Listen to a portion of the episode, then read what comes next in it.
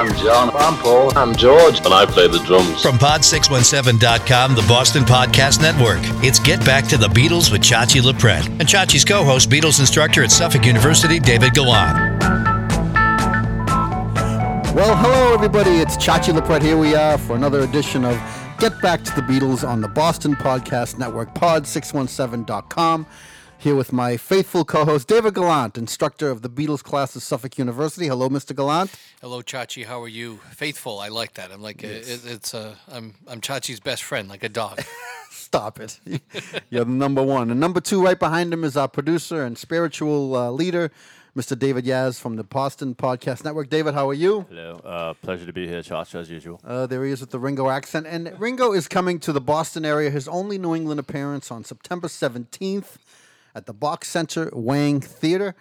Uh, so with that coming up, we thought that today's podcast would be a little bit of a exploration of the life of Mr. Richard Starkey, Sir Richard Starkey, or you know him as Mr. Ringo Starr. And we're very, very excited because eh, some of you might know I host Breakfast with the Beatles in Boston and New Hampshire and Maine, the New England Breakfast with the Beatles on WUMB 91.9 FM out of Boston and on Classic Rock 92.1, 97.1 in Maine, New Hampshire and Maine, respectively. And we're excited because we are sponsoring the Ringo Starr Art Show, which will be at the Boch Center down the first floor. You go downstairs. It's going to start the Friday before the show. The show's on a Monday night. And if you buy certain pieces of Ringo's art, which are signed by Ringo and limited, you'll get a photograph with Ringo. You get to meet him. He he fist bumps Mr. Gallant. He doesn't you know, shake hands, but he shook I, my hand. I, I heard that. I heard both fist bump and uh, kind of a uh, an elbow. He does elbow the elbow bump, too, right? But the last time I was with him, he shook my hand, and I, I was like, "Oh, I'm very impressed." So I was I was very uh, happy when he shook my hand. That's high level access, Josh. Yes, and and my broadcast today, our broadcast, I brought in some of my Ringo autographs that were signed before October 21st, and so uh, a so, day that will live in infamy. Yes. Yeah, so if you buy a certain piece of Ringo's art, you get to say hello, take a picture. So it's a lot of fun. On tour this year with Ringo is Colin Hay, Men at Work. Yes. Steve Lukather from Toto, Greg Rolie of Santana, Graham Gouldman from 10cc, the newest member of the All Star Band. And so that's all happening September 17th at the Boch Center uh, Wang Theater in the Boston's in Boston's theater district. Some tickets are still available. I know for a fact it's less than 600 seats still available with about three weeks to go. Well, I know that uh, uh, 20 of those seats are spoken for because I will be taking my Beatles class. Uh, in fact, uh, class ends at um, 5:45 on that Monday, late afternoon, early evening, and so we'll all walk down as a group from uh, Beacon Hill, where our classroom is located down to the uh, to the Wang Center or Boch Center, and uh, a Beatles class will go see a Beatle. What do they think of Ringo Starr, your students? You I mean, know, it's kind of like the yeah. kind of like the the what do they call it when the, the puppy is the smallest? The the uh, the, the runt. The runt the of runt? the litter. is that bad thing to say? But no, I mean, but uh, what do your students think of You Ringo know, Starr? they they it, most evidently in any old clips. Uh, even the the more contemporary clips of, of Ringo in the anthology, uh, they feel as though he's uh, he's the most accessible, down to earth, um, and uh, always uh, in the old footage that we see, always looking like he's having the time of his life. That he's having a great time uh, and he's often uh, the the favorite uh, of a lot of uh, my my students. I think because of that uh, that sense of accessibility, and they subscribe to uh, I think Brian Epstein's assessment that the the Beatles were four parts of one whole person. You know, and that. John the mind and Paul the heart and George the soul, but Ringo was the flesh and blood, right? Right. Holding everything. So I think that they they they love him. You know, they they, they love him, and uh, they will hear now from parents or, or, grandparents when their parents were young. They will hear of Ringo having been the conductor on Shining Time Station. what Thomas are, the Tank. What are they? Do they ask about Pete Best? Do they wonder why Pete was dumped for Ringo? Do You- they disagree with the dumping? They we, that is an important moment in the course, uh, discussing why the change was made professionally, personally, uh, and I think that um, uh, it's certainly a, a point that I'm going to bring up to our special guest uh, later uh, during the podcast, and uh, it's a great uh, it's a great thing to talk about, just because there's been so many, so much mythology or or um, I don't know, uh, bad history, if you will, about what went on, and some of it is still shrouded in in mystery itself, but. They know the story up to that point and the ins and outs of uh, of band changes and everything else. But um, uh, they are very interested in that moment, you know. And in retrospect, of course, they think that it all makes sense when do. the change was made. Yeah, yeah. Well, uh, it's an interesting story, and we do have a special guest calling in in just moments. The author is Michael Seth Starr, and uh, he had wrote a book, a, a great book, in fact. I really enjoyed it, called Ringo with a Little Help. He'll be on the phone with us momentarily, and we'll talk about uh, Ringo Starr, his uh, working on this project, his book. It came out a, a year or two, a couple years maybe. He was on my, my radio show. Great guy, and a, a big history of, of biographies, which we'll talk about when he calls in. But I think it's pretty amazing, uh, David Yaz, that uh, nowadays you can go to college, take a class on the Beatles, and get a free ticket to go see Ringo Starr. Well, Pretty you know, yes, uh, free is a relative term, right? Uh, they're taking my class, which means that they've paid the tuition for Oh, the semester, okay. and I say but that this is a this is a great perk, and uh, I wish that uh, before going down to the concert, Chachi, we could dine on Ringo rolls or. Mm-hmm. Um, uh, what what it would have been maybe cheese filled pizza from Pizza Hut when he uh, sold. Uh, That's right? correct. a little fish and chips. Pardon me, Professor. Is this the day when you can expect mysterious students to show up that don't tend to show up to your class? Just like much, much like Jeff Spicoli did in Fast Times when he showed up for the uh, autopsy or whatever. that was. Yeah, yeah, quite quite possibly, but uh, uh, I will hold all the tickets in my hand. Has anyone ever had a pizza delivered to your class? Uh, we've had pizza in class. I have but- seen that. Yes, you have seen that, but uh, no, not not uh, unbeknownst to me. So I don't have to interrupt, and you know, this is my time, Mr. Spicoli. Well, we're going to talk about everything Ringo over the next half hour, 45 minutes, maybe even an hour. We'll talk about his childhood, his drumming, his life with the Beatles, the breakup, his friends, addictions. I mean, we have a long list.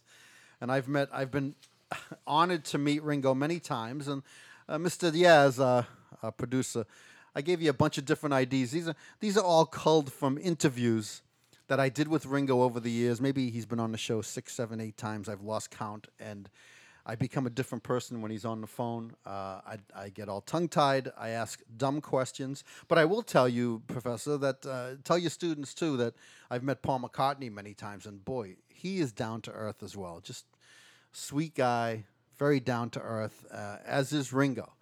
Um, but and life has settled down for those two. Ringo used to dislike the Beatles for a while. They all did. They all went through that. But now in the 70s, they've certainly uh, settled in, and Ringo's on tour all the time, which I think is fantastic. Now, Chachi, one would think that you might relax a little bit more around Ringo because you are talking to him as one drummer to another, aren't you? It's true, and I I try to talk about the drums. I tell him that I have a kit, and he asks me what size bass and all. But I do get edgy because sometimes he doesn't like to start with the Beatles question. Sometimes, thank you. Well done, Chuck. yes, you have to. Um, j- and maybe it's all in my head, but and maybe it's also from the years of working with his staff. They're very protective, and back in the day, I remember them saying, "Don't bring up the Beatles." I mean, it's like, how can you not bring up? Well, talk about his tour, but don't talk about the. And then I talk about the Beatles, and he's fine. So he is protected. He is protected, and he also famously once said that he didn't like being pestered by someone who would tell him things about his life that he couldn't remember, and he would refer to them, and I didn't take this personally, as some mad little Beatles professor. Well, I will tell you, one time backstage, I was with my beautiful bride Stephanie. Uh, we were at a Ringo show backstage, and he had us ejected from the backstage area. But we didn't do anything wrong. We were the only two people back there, and uh, he's like, "Who are those two? And then another time, I tried to like run into him to say hi. You know, I was like walking in the venue, and I saw him and Barbara, and I'm coming in one direction, he's walking in another. He sees me. They take a left turn. He's known for trying to avoid people, but when you meet him, and if you're friends with him, he's a joy. And I've got to know him uh, over the years. So let's hear one of those things, David. Shall we start with number one, Charles? Sure, let's start. with- Chachi. Ringo, how you doing, buddy? Chachi. there he It's is. the great Chachi. It's me, Ringo, and it's Ringo Starr. You have a weirder name than I do. Chachi, Chachi, Chachi. Breakfast with the Beatles on WUMB. Uh, Professor, it was February 9th, 1964. The first thing I saw was this guy on a drum pedestal, and I loved, I said, I love that drummer.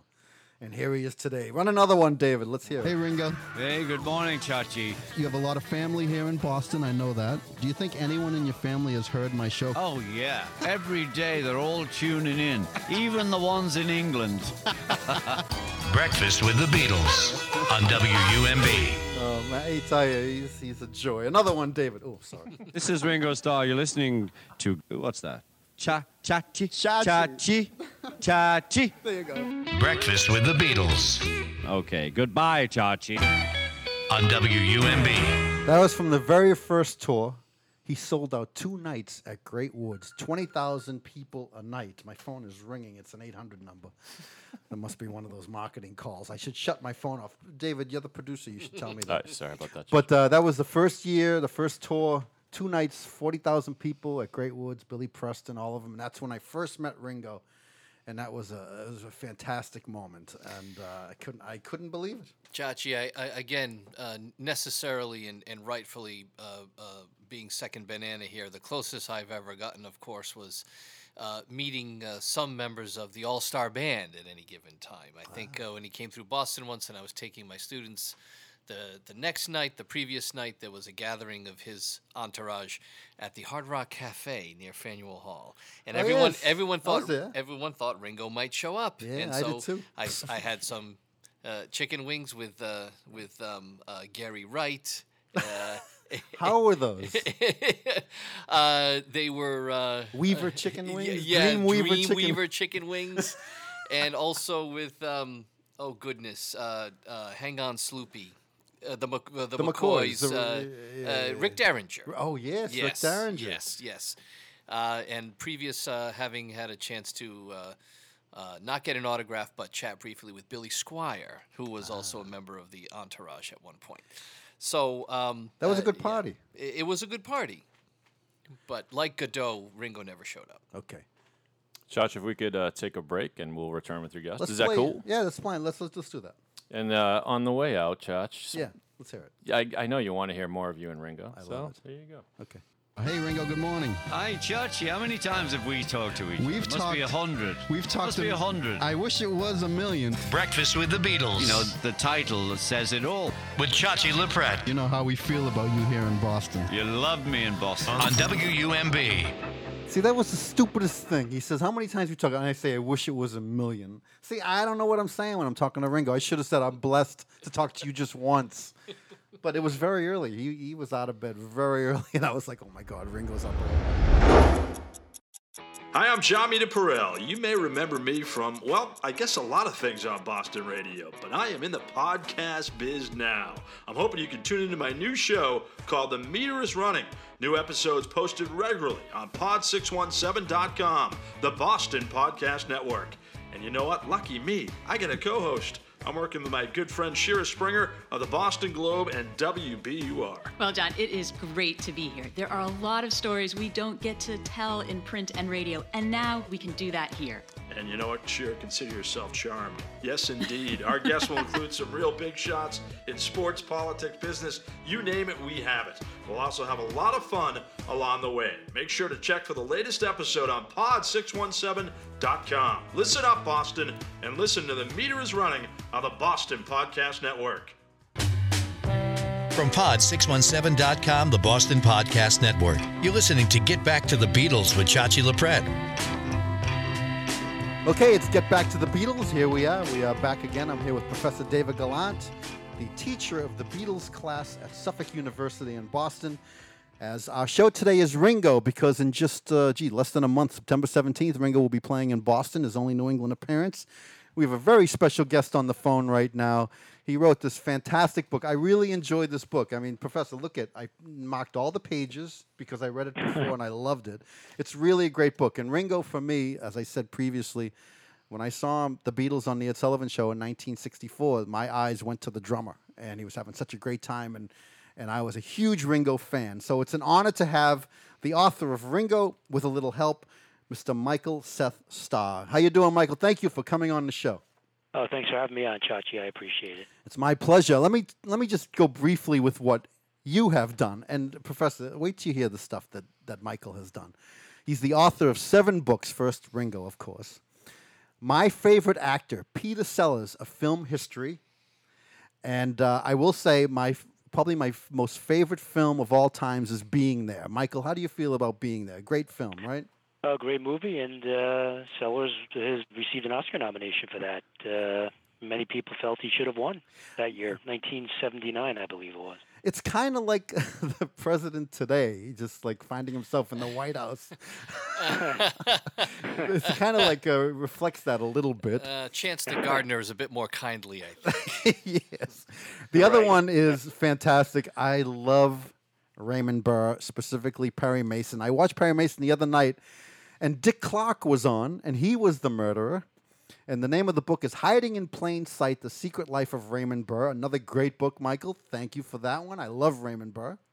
Yeah, actually, the Dick Clark episode, I believe, was the finale, was the series finale of Perry Mason. That was Really? the last episode. Yeah, I'm pretty sure. Wow. And that was a great episode. No one thought that Dick Clark could murder someone, but apparently in this episode he did. And then he did a book on Art Carney.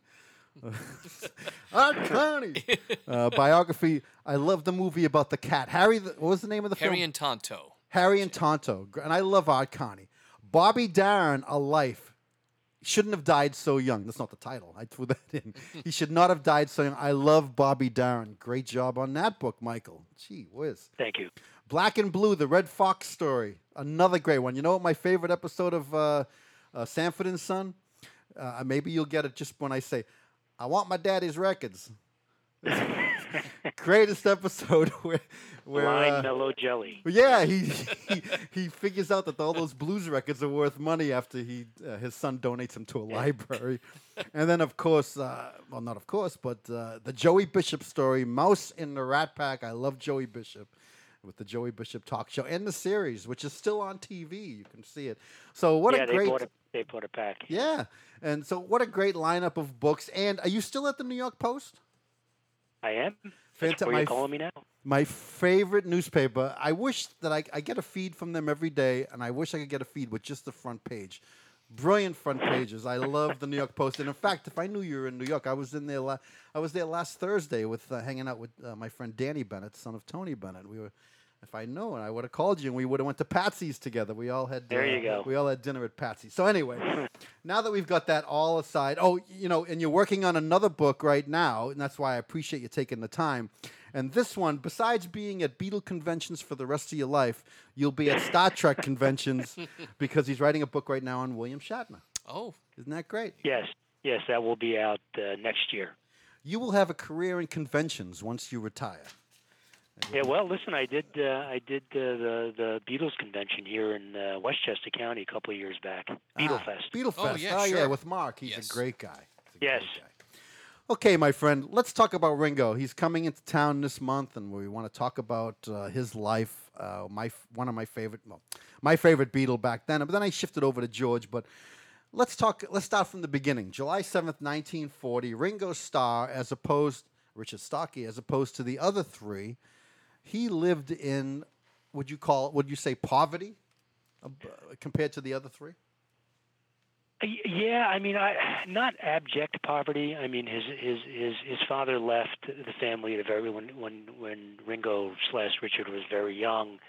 His mother did work. She held down several jobs. I mean, he always had a roof over his head. He always had clothes on his back. Uh, there's some photos in the book showing him uh, actually was with a pretty fancy suit on that he that he bought with his own money. I wouldn't say I wouldn't say abject poverty, but I would say very very lower lower class and struggling.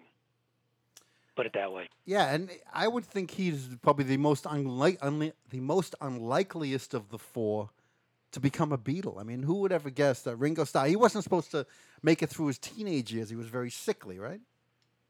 Yes, he was very. He had two bouts of uh, of, of very very critical illnesses. One where he came very close to death, and missed a lot of schooling because of that, and uh, you know was was uh, very I think I think still is probably to an extent a little you know embarrassed by his lack of education. Not that it's hurt him in any aspect of of his life, as we can see now. But you know, compared to John Lennon and and Paul McCartney and George Harrison to a lesser extent, who all had you know a lot of schooling, he really didn't, and he didn't learn to read until he was I think seven or eight. I don't remember off the top of my head, but he it, it took a while because he he he had missed so much school because of his illnesses. And it's and, and I'm I'm sorry, I, I don't mean to you know dominate this conversation. The No, professor, if you want to jump jump at any time, feel free. Oh, he will. He knows. well, I think that it's it's kind of an important uh, point. Uh, one thing that we talk about in class uh, is you know starting in the 50s with the uh, uh, well late 40s the Butler Education Act, the Butler Education Reform Act, which was going to make schooling uh, more universal uh, up to a certain age in England, and uh, certainly that put in aspirations to go beyond your particular social class. And and as you mentioned the other three certainly took advantage of that more so. At the same time uh, there was a little bit more i guess um, uh, in that aspiration, a little bit more concerned with how you appeared to the neighbors, you know, with Paul and George growing up in basically uh, housing projects, not like we would consider them, but council houses, and Lennon being squarely in the middle class in his Aunt Mimi's. Um, Ringo didn't necessarily have those burdens, did he? I mean, everyone in the Dingle pretty much, you know, uh, they were aligned with each other. It's almost like a, a subset of Liverpool. If Liverpool felt different from the rest of England, the Dingle felt different from the rest of Liverpool. Would, would you agree? Right, right. I think it's a good point, yes, and I think the expectations were different. Uh, if you were growing up in the Dingle and, and Ringo uh, left school when he was 15, he became a an apprentice joiner, sort of uh, making furniture, I believe. It was for for a gym, making gym equipment, basically, and and took up the drums a, be, a little before that. So I mean, he he his aspirations uh, were just getting a a, a job that that paid a, a good wage and finding steady work and and uh, the the drumming was sort of uh, took took a back seat for a while, at least early in his in his career until he until he uh, signed with uh, Rory Storm, and then it really took off from there. Yeah, um, uh, you know that's one point um, that I found very interesting in uh, in your narrative, and, and my class is is very curious as to you know the the changeover, the the the sacking, if you will, of Pete, and the installation of of Ringo, and I don't know if if you could explain a little bit further that he must have eh, obviously he knew of the Beatles. He knew he had played with them in Germany. A lot of the bands who were coming up in Liverpool all knew from each other and, and hung out, if you will, and maybe competed a bit.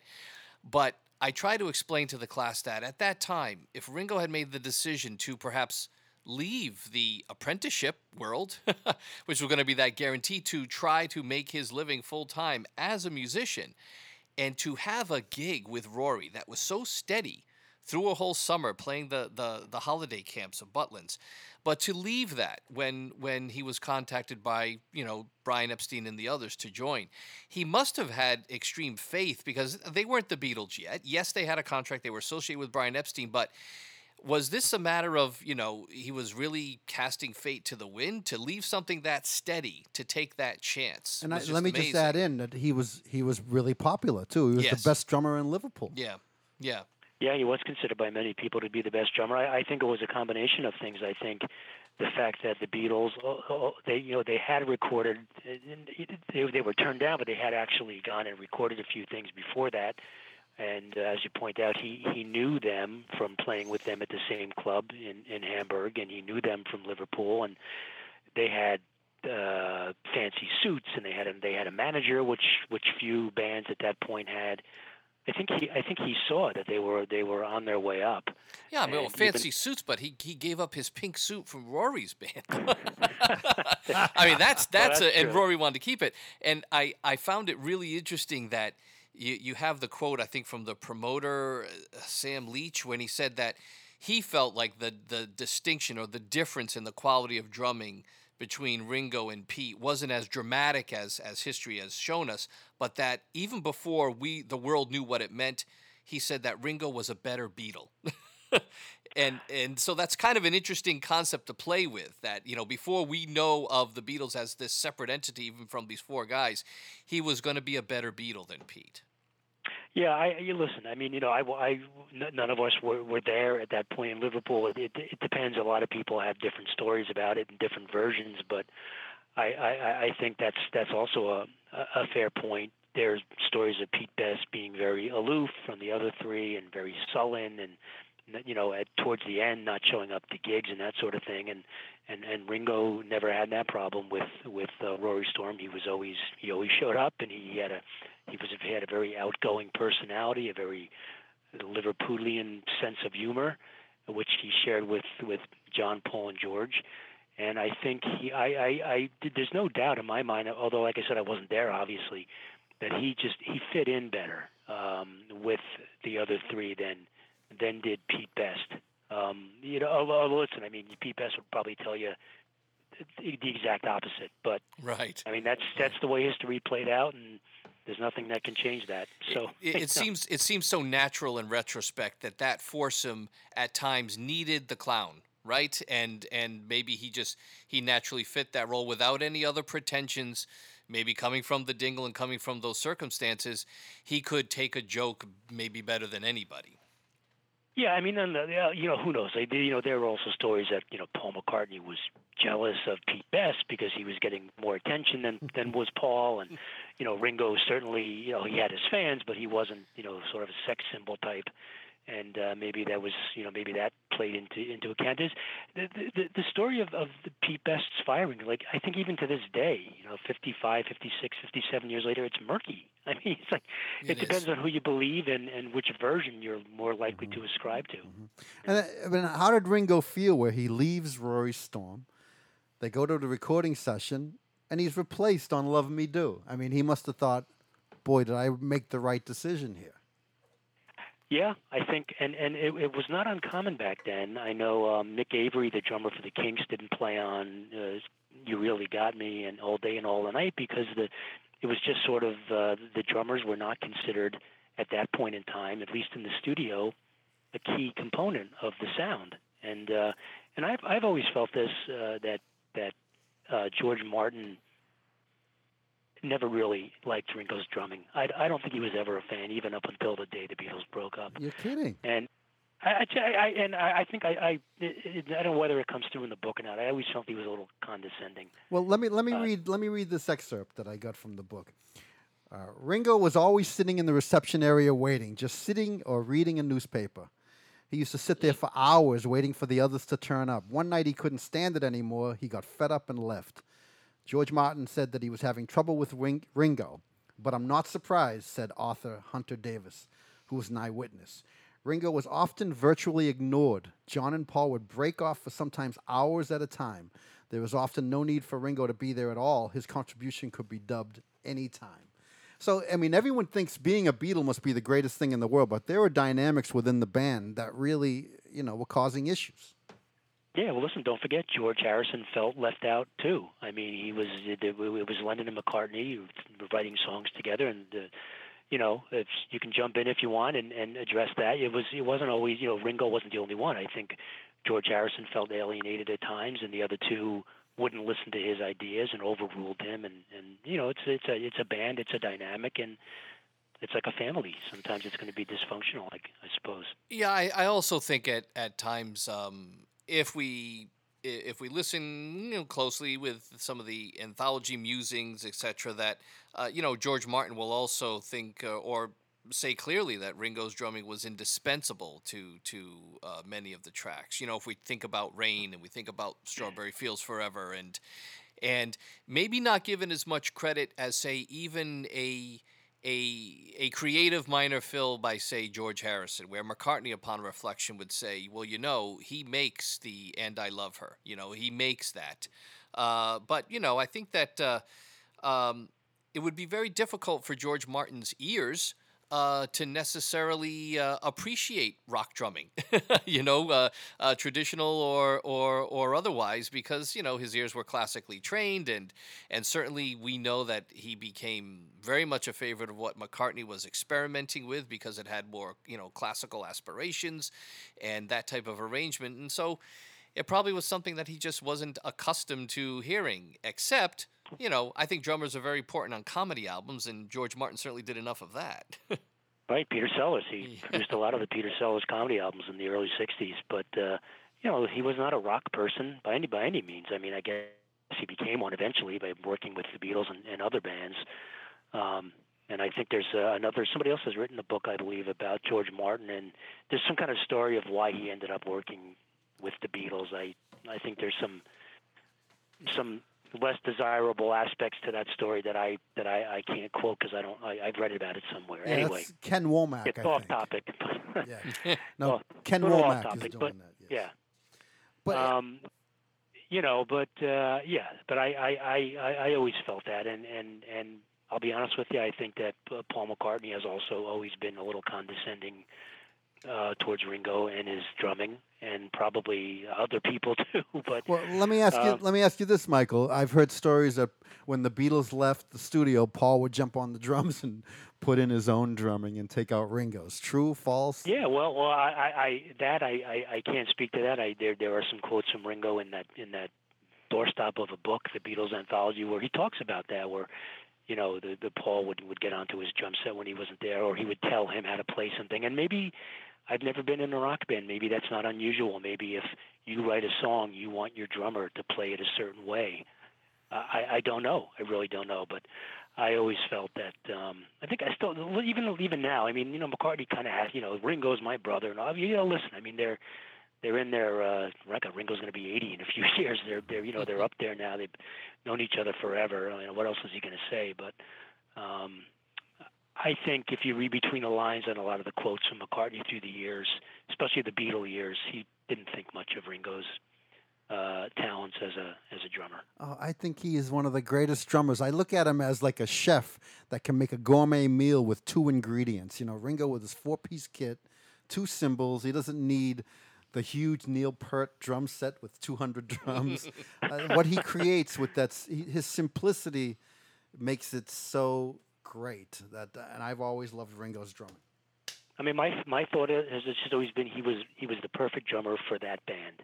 I mean, Right. and I I think I you know I sort of say this in the book in the introduction. I mean, nobody ever talked about John Lennon's uh, unbelievable rhythm guitar playing. Nobody ever talked about George Harrison's unbelievable lead guitar playing. So why is it always you know Ringo's drumming? I think, you know, McCartney's bass playing was awesome, and I think people always pointed that out. But you put those four elements together and their and their talents together into one unit, and it just it's for the most part it's just seamless. I mean, Yeah, and especially the it's a great both uh, uh, in your introductory remarks as well as what you have in the epilogue is a great bookend because the uh, the highest praise comes from the other drummers, and so these are the people who know, and some of them would not have picked up the sticks if not for Ringo, and so uh, you know they can appreciate it that on uh, on that level, but um, and maybe it's also at a certain at a certain point where you know the infighting or they can criticize each other, and and if it's if someone's criticizing Ringo's drumming and it's McCartney or it's Lennon, then um, it, it almost exists in a different realm anyway. So it's uh, I, I do I do agree that that he was the perfect drummer for that band, but he was the perfect fourth member as well. Uh, at a certain point, know, obviously before they just go into the studio, the musicianship and the drumming, at least playing live, is obviously secondary. You know, it, it uh, nothing was heard, but he was an important part of that show and an important part of uh, of the spectacle, right? I mean, he was, as he says, he was part of the greatest show on earth for what it was worth.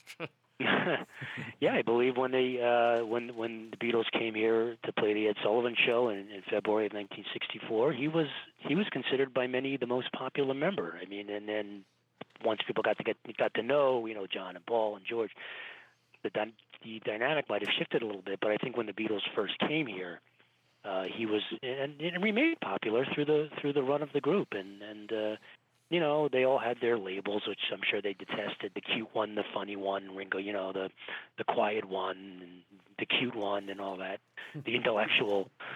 But uh, you know, I'm not saying anything nobody said ten thousand times before. But I, I do think Ringo was.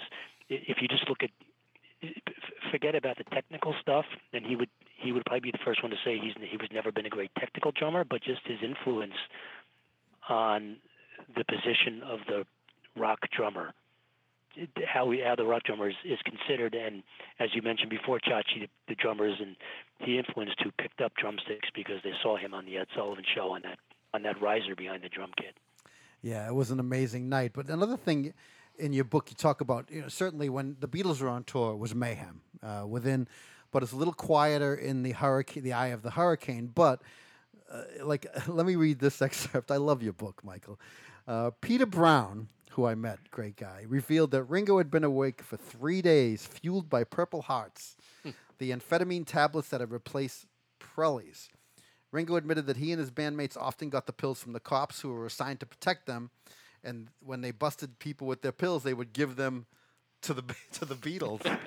and and then you also talk about how Ringo disappeared for like 24 hours and they couldn't find him, and he took off with the cops and he's racing his car around the Indianapolis Speedway there. So it, it was crazy in those those that was 65, 64. It was nuts back then.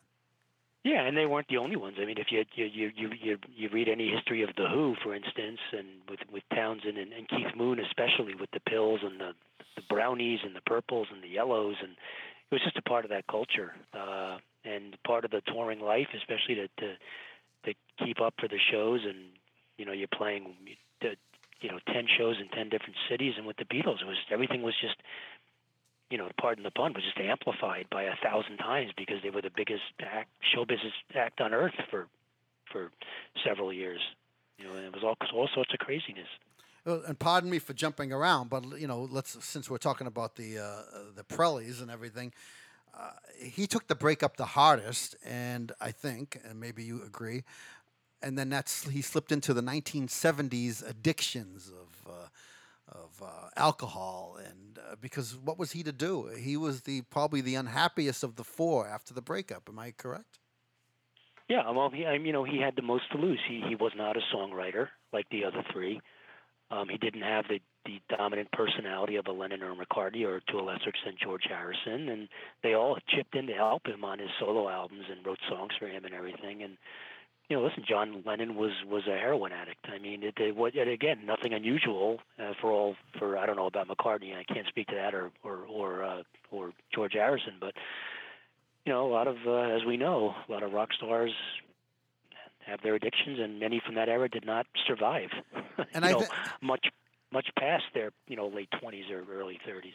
And isn't it amazing that John Lennon could kick heroin? I mean, that doesn't quite happen as easily nowadays anymore. You hear the stories, uh, but he kicked heroin, and Ringo, you know, finally got on the straight and narrow. But let me jump to when he made the announcement about no more autographs because we only have you for a certain amount of time, so I want to get these things in. Um, what was his state of mind then? Because I thought he had his act together at that point, but I think you may. Where was he at? Where was he at? You know, it's it's it's all it's conjecture. I mean, I can't say definitively. It was a weird, very weird moment, and just as I think the the you know the the constant repetition of peace and love is to me a little strange, even to this day. Um, you any quote from him, it's always peace and love, peace and love, peace and love. But it's but I, I think that was 2008 with the uh, I'm not going to sign any autographs anymore. That was just a weird moment, and uh, I think he. You can you can correct me, Chachi. I think he ended up. Did he ever reverse that and say, "Well, I'm gonna."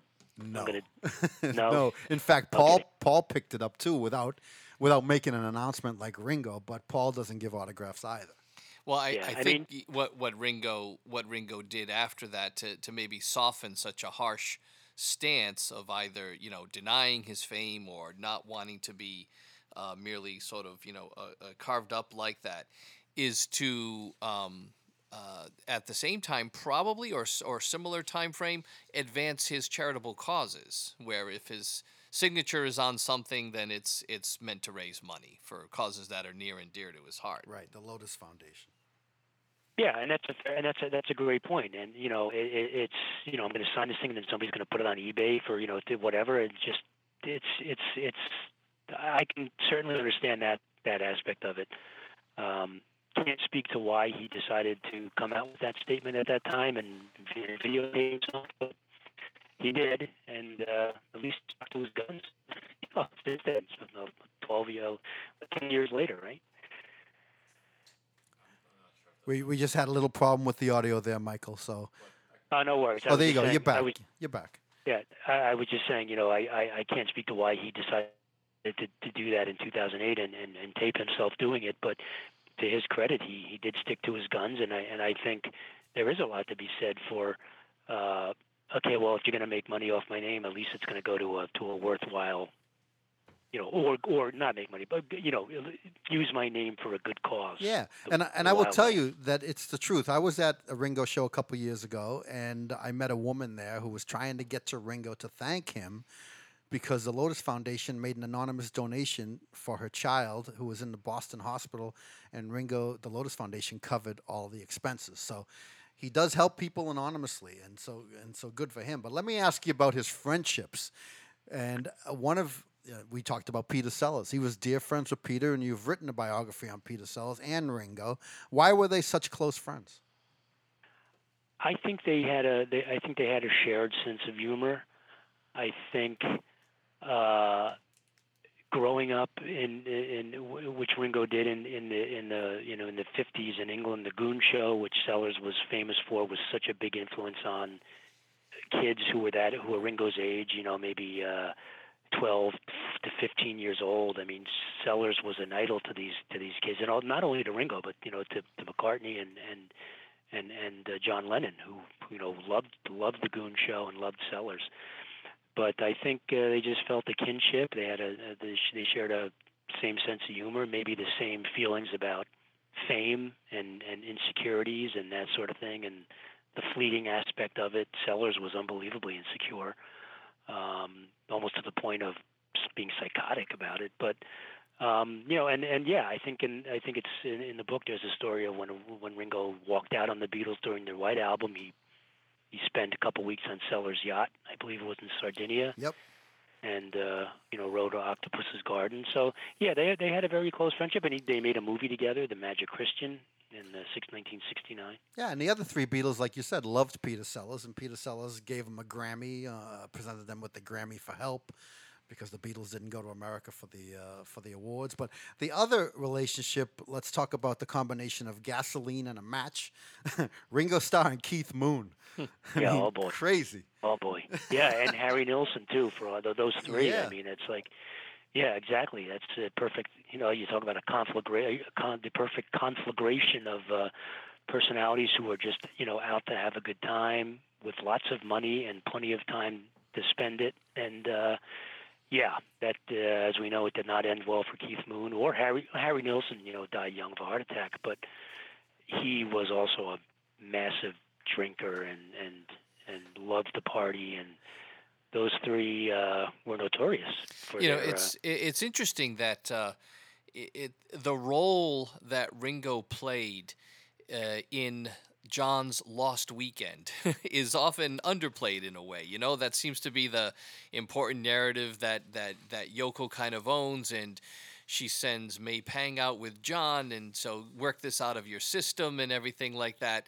And you know, and Ringo is a, a again kind of a, a a known quantity for John and a and a willing partner to almost sort of uh, you know uh, party him through this in some odd way. I kind of think of the Lost Weekend as a as a um, uh, a sequel to Ringo hanging out in Spain and keeping John company while he's filming How I Won the War. You know. right, right. That's a good point. And then Yeah. Ringo was there first on site, unfortunately, uh, in uh, at the Dakota. You know, because I think I remember reading at the time that uh, where the other Beatles were, and that somehow Ringo showed up first, and you knew he would be there. That that was the quote I think uh, the man who I think wrote the cover story for Time magazine, Jay Cocks, uh, that you, you Ringo would be there. You knew he would be there, and that sort of that companionship.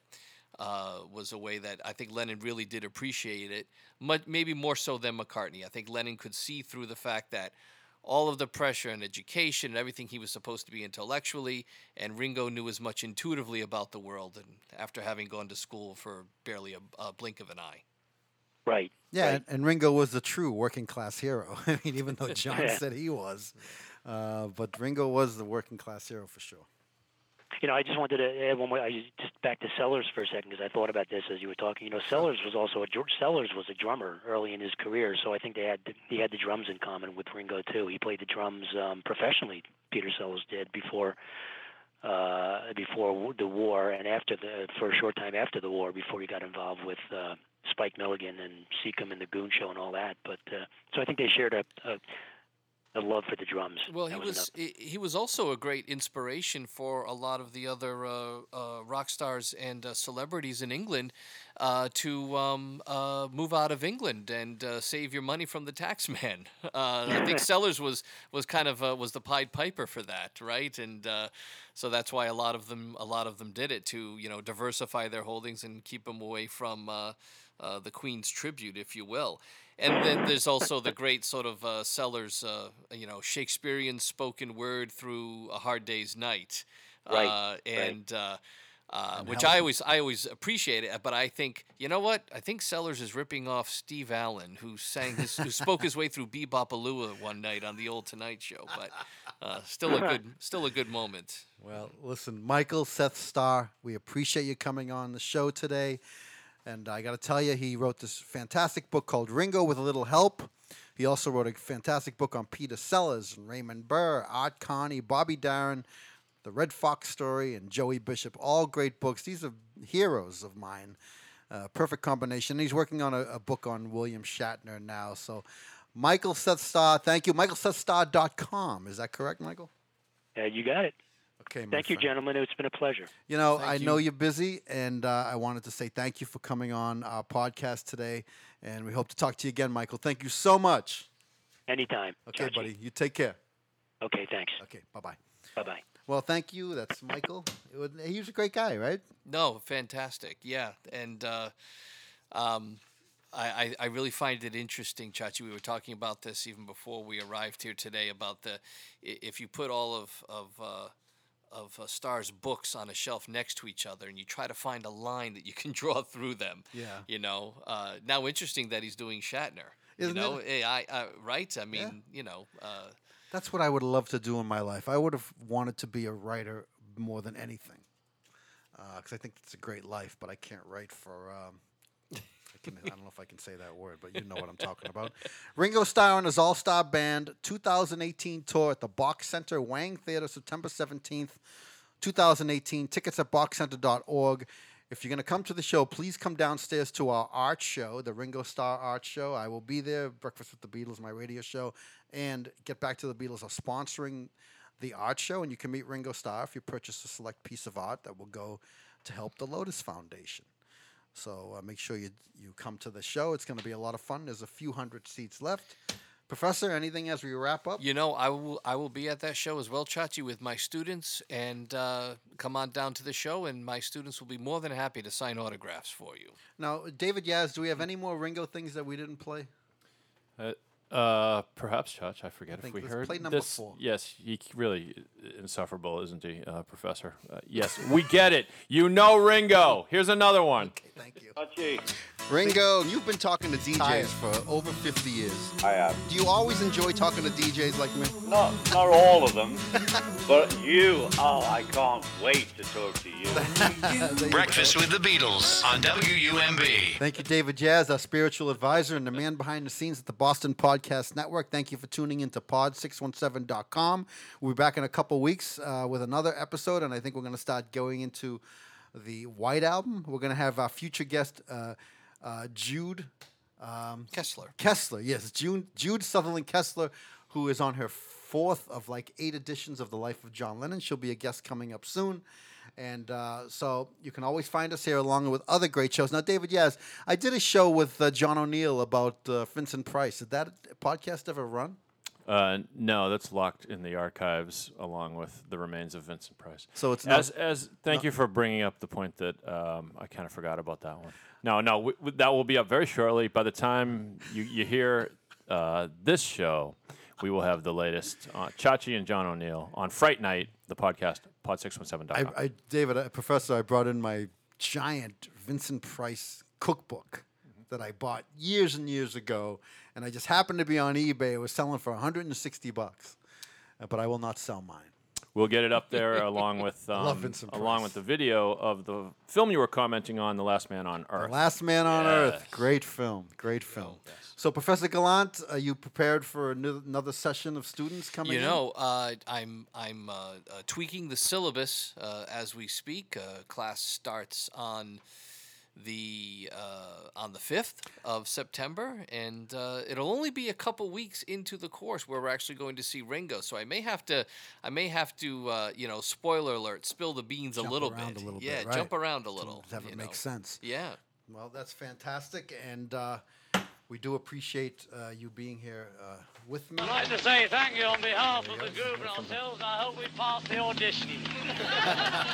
So, ladies and gentlemen, on behalf of uh, Professor David Gallant from Suffolk University's Beatle class, David Yaz, our spiritual advisor and the man behind the scenes at Boston Podcast Network, my name is Chachi. We want to thank our sponsors, Subaru of New England and Direct Tire and Auto Service in Watertown, Norwood, Peabody, and Medway, all sponsoring our podcast. Thank you to the audience that have joined us as we are broadcasting from a secret location at a tiki bar somewhere in the town of Sharon, Massachusetts. Only I don't drink alcohol but I don't see any alcohol being served. In fact, I didn't even drink my Diet Coke. So, ladies and gentlemen, have a great day. Come back next time and uh, check out all the other podcasts on pod617.com. Uh, I will do my Ringo imitation from the cartoon. yeah. We'll see you next time. Make sure to check for the latest episode of Get Back to the Beatles with Chachi Loprete at pod617.com, the Boston Podcast Network. yeah.